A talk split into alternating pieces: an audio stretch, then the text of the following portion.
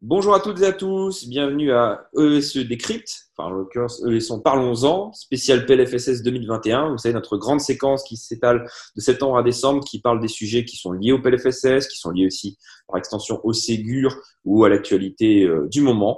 Et pour cette deuxième édition, la semaine dernière, nous avions un syndicat médical. Ben, on va changer, on va faire un autre syndicat médical parce que, évidemment, dans une semaine, se ouvrent les négociations conventionnelles sur la médecine de ville.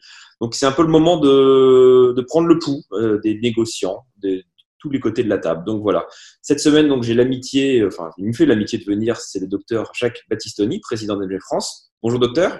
Bonjour. Docteur, ben, on va parler un peu évidemment de la négociation conventionnelle. On va parler bah, du, de la crise sanitaire qui malheureusement n'est pas derrière nous, mais qui est en face de nous euh, actuellement. Et si on a un peu le temps, on parlera un petit peu des élections aux URPS qui, qui vont animer les prochains mois de, la vie syndicale. Voilà, si le temps nous est convenir, on, essaie de faire 15 minutes comme après euh, chaque fois euh, au sein des podcasts d'espace social européen. L'actualité, c'est le Covid, docteur. Euh, pendant tout l'été, MG France a beaucoup communiqué sur la question des tests, sur les questions de l'articulation avec les autorités euh, régionales, les ARS et autres. Est-ce que, alors qu'on voit la vague a priori revenir, est-ce que cette fois-ci on est prêt à y faire face? Ouais, j'ai envie de dire, on a communiqué sur, en trois temps. Hein. Premier temps, c'était les masques. Euh, vous vous rappelez peut-être, en tout cas, MG France, on a, dès le mois d'avril, demandé de façon insistante au pouvoir public que les masques dans les espaces publics clos soient appliqués. Et euh, à notre grande surprise, on n'a pas eu de retour. Euh, ça a mis beaucoup de temps. Le 14 juillet, le président de la République a annoncé que les masques seraient disponibles le 1er août. Et on se dit, mais c'est quoi ce truc? Pourquoi encore attendre? Donc en fait, il a avancé les choses. On a râlé à nouveau. il nous semble, et je crois que les choses et l'avenir va le démontrer, que le masque reste aujourd'hui le meilleur moyen de prévenir la limitation de l'épidémie. Hein. Et aujourd'hui, si on a une épidémie qui touche les jeunes mais qui touche pas les personnes âgées, c'est probablement grâce aux masques. Donc, premier temps, avoir des masques. Deuxième temps, la problématique des tests. Euh, très vite est apparue euh, la volonté du gouvernement de faire monter en puissance le nombre de tests réalisés. C'est très bien, sauf qu'il n'y a pas de stratégie très claire derrière tout ça. Et surtout, on s'est vite rendu compte, on a été interpellé par nos adhérents et par d'autres médecins aussi sur le fait qu'ils n'arrivaient plus à avoir des tests en délai suffisant. On ne parle que de ça aujourd'hui. Et nous, on a attiré l'attention des pouvoirs publics dès le mois d'août je dirais même dès le mois de juillet, pour leur dire attention, vous faites beaucoup de tests, il faut prioriser les gens pour lesquels on fait du diagnostic. Surtout qu'à ce moment-là, on a abandonné l'idée de la prescription obligatoire. N'importe qui peut faire un test et être remboursé. Donc, clairement, il faut qu'on priorise, et aujourd'hui encore, j'ai entendu le ministre le dire ce matin, mais on veut du concret. Hein, prioriser, nous dire on va prioriser, c'est bien, mais prioriser comment on fait, je ne sais pas aujourd'hui. Donc, Deuxième chose. La troisième chose, c'est comment est-ce qu'on va affronter la, phase qui arrive avec des, des, contaminations et des gens qui ont des tests positifs de plus en plus nombreux. Et là, nous, on a des propositions. On a deux propositions. La première, c'est que nous, on veut bien s'impliquer dans le contact tracing des personnes qui sont dépistées positives et pas uniquement diagnostiquées. Hein, pour aussi les accompagner, les conseiller dans l'isolement. Ce matin, premier, euh, premier message de mon secrétariat, j'ai une patiente qui est diagnostiquée positive, enfin, qui est dépistée positive. Elle me dit comment je fais. Hein, et donc moi, je vais lui répondre au téléphone, je vais lui faire un long message, un long mail. Il faut une consultation spécifique pour ça. Donc ça, c'est une autre chose. Et la deuxième chose que nous avons d'ores et déjà réclamé, à la fois à l'assurance maladie, mais aussi au ministère, c'est une consultation de prévention pour les personnes à risque on voit bien que c'est l'enjeu principal. L'essentiel dans cette épidémie, ça va être d'éviter que les personnes à risque se retrouvent hospitalisées, se retrouvent en réanimation et que nos services de, santé soient totalement saturés. Pour cela, il y a un des moyens, c'est de conseiller avec les connaissances que nous avons des patients pour leur proposer cette consultation de prévention et les meilleurs moyens de se prémunir et d'éviter d'attraper le Covid. Et là-dessus, vous avez eu un retour des pouvoirs publics? Et pour l'instant, je n'ai pas de réponse de façon claire. J'ai eu une écoute favorable à la fois de l'assurance maladie et, du ministère. Maintenant, euh, il faut que ça se concrétise. Cette consultation de prévention, je ne l'ai pas inventée. C'est le Conseil scientifique qui en parle dans son avis du 27 juillet. Je pense que c'est une bonne idée. Nous nous sommes emparés de cette idée-là. Nous demandons au pouvoir public de le réaliser. D'accord. Les ARS, parce qu'on a souvent été, elles ont été pointées euh, du doigt euh, sur la première phase. Euh, est-ce que vous, qui exercez en Normandie, hein, si je dis pas de bêtises, hein, docteur, est-ce que vous avez eu des, relations avec votre ARS pour euh, ne serait-ce que la question de prise en charge euh, au niveau du maillage territorial? Est-ce que, oui, oui. maintenant il y a vraiment une, démarche proactive de la part des agences? Non. Enfin, je, non, non moi, je, alors, on parle de concret, là, on parle du terrain. Là. Ouais, la, question est, double. En fait, est-ce que moi, j'ai mon expérience personnelle, j'ai téléphoné à l'ARS au mois de février, euh, mars et au mois d'avril pour savoir comment on pouvait s'organiser avec eux. Voilà, je peux en parler. Et puis après, il y a mon, mon opinion nationale sur ce que j'observe à droite à gauche. sur, le plan local, les relations avec l'ARS Normandie, ça a été, écoutez, on vous a rien demandé. On vous a rien demandé. Bon. J'ai entendu ça. Donc, du coup, ne nous demandez rien. Nous, on ne va pas mettre à votre disposition des équipements de protection. On ne va pas financer euh, votre organisation puisque, de toute façon, on ne vous a pas demandé de le faire. Donc nous, on s'est organisé. Il se trouve que moi, j'exerce dans une maison de santé pluriprofessionnelle, qu'on a un peu de moyens, qu'on a un financement pour faire des actions de santé publique que nous ne pouvions pas faire. Et donc, nous avons transposé ces moyens sur l'action euh, et on a créé un centre Covid communal dans ma commune, à quelques centaines de mètres d'ici, et pendant lesquels on a reçu les patients d'abord, et ensuite on a fait du dépistage dans un deuxième temps. Et demain, si on fait de la vaccination, on fera de la vaccination dans ce centre-là. Mais moi, j'attends que les ARS soient un petit peu plus euh, dans une position un peu différente de nous dire simplement on vous a rien demandé euh, finalement donc on vous donnera pas d'argent. Et donc là sur là c'était on va dire c'était la première phase ils étaient ah, c'était la première phase. Donc là aujourd'hui on est là on est l'arme au pied. Hein, on est l'arbre au pied.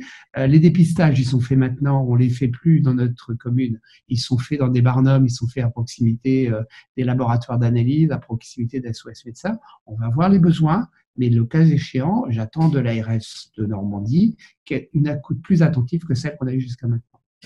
Au niveau national, c'est très hétérogène. Hein. il y a des ARS qui ont donné des réponses favorables, qui ont accompagné les gens, notamment l'ARS d'Île-de-France. Ce n'est pas le cas dans toutes les régions. D'accord ça fait un peu la transition avec ma question suivante, parce qu'on a eu la, séquence du Ségur qui a eu euh, enfin, de mai à juillet, mais concrètement très très accéléré euh, en, juin-juillet, avec euh, un, tout un pan notamment sur le besoin des opérateurs, que ce soit les gouvernances au niveau des ARS ou les opérateurs de terrain, hôpital, ville, de travailler sur la coordination, sur la communication, et on disait qu'on ne pouvait plus reproduire les erreurs qui ont été mises en avant au mois de mars et février.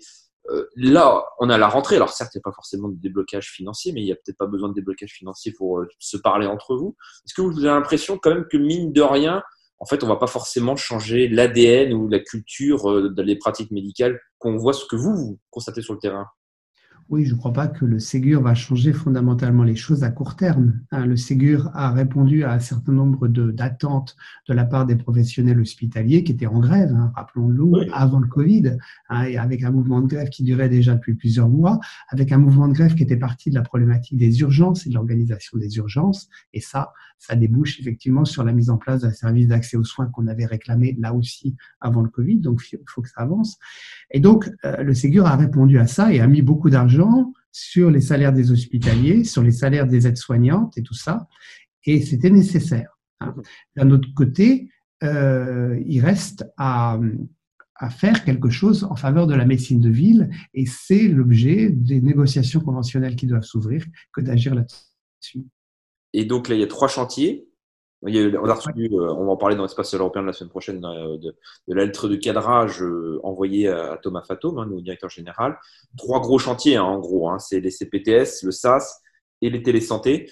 Sur ces trois chantiers, on va les prendre un peu séparément. Sur les CPTS, bah, vous-même, vous travaillez sur l'activité la, coordonnée à l'échelon de votre territoire. Est-ce que on parle d'assouplissement des démarches, peut-être de moyens financiers supplémentaires euh, comment vous anticipez un peu ça sur les CPTS parce qu'en fait, on a mis ça dans un grand chapeau CPTS. On devrait plutôt dire coordination des soins. Oui, tout à fait. Soins coordonnés. Et dans ces soins coordonnés, il y a effectivement un volet sur les CPTS dont on voit bien à quel point elles ont été utiles quand elles existaient lors de la crise Covid, à quel point aussi ça prend du temps hein, et euh, Thomas Fato a été étonné de se rendre compte qu'il fallait presque un an pour faire aboutir un dossier pour arriver à signer un accord avec les ARS et les CPTS. Donc il faut aller plus vite.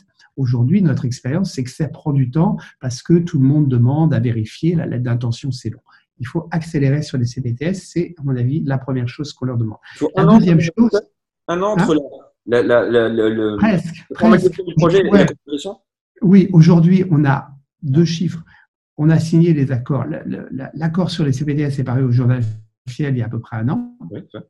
et on a 25 CPTS consignés, grosso modo. Hein. Je crois que c'est celui de l'assurance maladie. Alors qu'on en a euh, plusieurs centaines qui sont en phase de projet. Donc on voit bien que c'est long, quoi, hein, et qu'il faut un temps de maturation. Alors, ça prend forcément un peu de temps parce qu'il faut que les gens parlent entre eux, se rencontrent. Hein. CPTS, c'est d'abord un groupe de professionnels qui fait connaissance et qui prend et qui décide ensemble de, porter des projets. Donc tout ça, c'est une dynamique d'équipe et c'est une dynamique qui prend du temps. Mais il ne faut pas que le temps administratif retarde ces choses-là. Quand la dynamique est là, il faut l'accompagner rapidement. Donc ça, c'est l'objectif de la négociation. On pourrait dire simplement accélérer. Mais la deuxième chose qu'elle dit, c'est que la CPTS, c'est l'organisation au niveau territoriale de la population et aussi de la coordination des soins au, niveau des patients. Hein, ça, c'est beaucoup plus euh, euh, basique, mais, mais, important. Hein. Et là, on n'est pas dans euh, mieux travailler à l'hôpital, on est mieux travailler entre le médecin, l'infirmière, le pharmacien pour prendre en charge des situations complexes au jour le jour. Et pour ça, il y a un objet, ça s'appelle les équipes de soins primaires. C'est dans la convention, c'est dans la, dans la loi, euh, c'était dans la loi de santé 2016. Euh, ça n'a pas d'existence propre, ça n'a surtout pas de financement. C'est clairement dans la lettre de cadrage du ministre à l'attention de Thomas Fato. Et nous, nous réclamons qu'on mette en place des équipes de soins primaires. C'est attendu par les professionnels sur le terrain. C'est pas quelque chose qui est démesuré en termes de financement. Il faut le mettre en place. On a une idée très précise de ce qu'on peut faire. Ça existe déjà à l'échelon euh, expérimental, si je puis dire, dans le centre Val-de-Loire et en Pays de la Loire, qui a été le précurseur. Il faut maintenant le généraliser. Et ça peut aller de pair avec le chantier du service d'accès aux soins? Oui, enfin, c'est deux choses différentes. Hein. Le, cette négociation interprofessionnelle, elle doit avoir cet objet-là essentiellement, les CPTS et les équipes de soins, et notamment les équipes de soins primaires. Le chantier du SAS, ça doit se faire en alternance, puisque c'est comme ça que c'est prévu, c'est-à-dire une semaine sur deux. Ça, ça relève beaucoup plus de la négociation monoprofessionnelle que de la négociation pluriprofessionnelle. D'accord. Sur le télésoin, alors je me rappelle, il y a quelques mois, vous faisiez des conférences de presse, les uns et les autres, mais notamment FG France, en, traçant des lignes rouges sur ce qu'il ne fallait pas faire.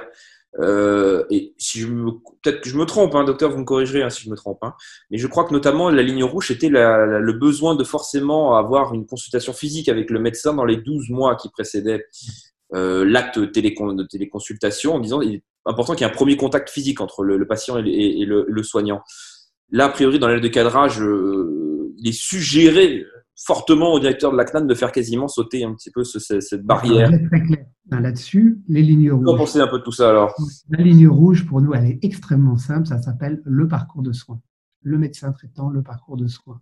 Dès lors que ce parcours de soins est respecté, il n'y a pas d'autre ligne de rouge. Donc, la, fête, la, condition qu'on avait posée, qui était une condition qui n'était pas, pas liée au parcours de soins, mais plutôt à le bon fonctionnement de la télémédecine, qu'on avait posée dans l'avenant 6, qui était de dire il faut que le, le patient ait été vu depuis moins de 12 mois par son médecin traitant, euh, c'est de toute évidence, et on s'en est rendu compte avec le Covid, pas indispensable. Pourquoi? Parce que les patients jeunes, hein, euh, quelqu'un de votre âge, à 40 ans, à, à, 50 ans quelquefois, on est rarement malade, on ne va pas voir son médecin traitant très souvent. Si on a le Covid, par exemple, ou autre chose, la téléconsultation euh, alors qu'on ne s'est pas vu depuis deux ans, elle est parfaitement légitime et parfaitement justifiée. Donc cette ligne-là, elle peut sauter.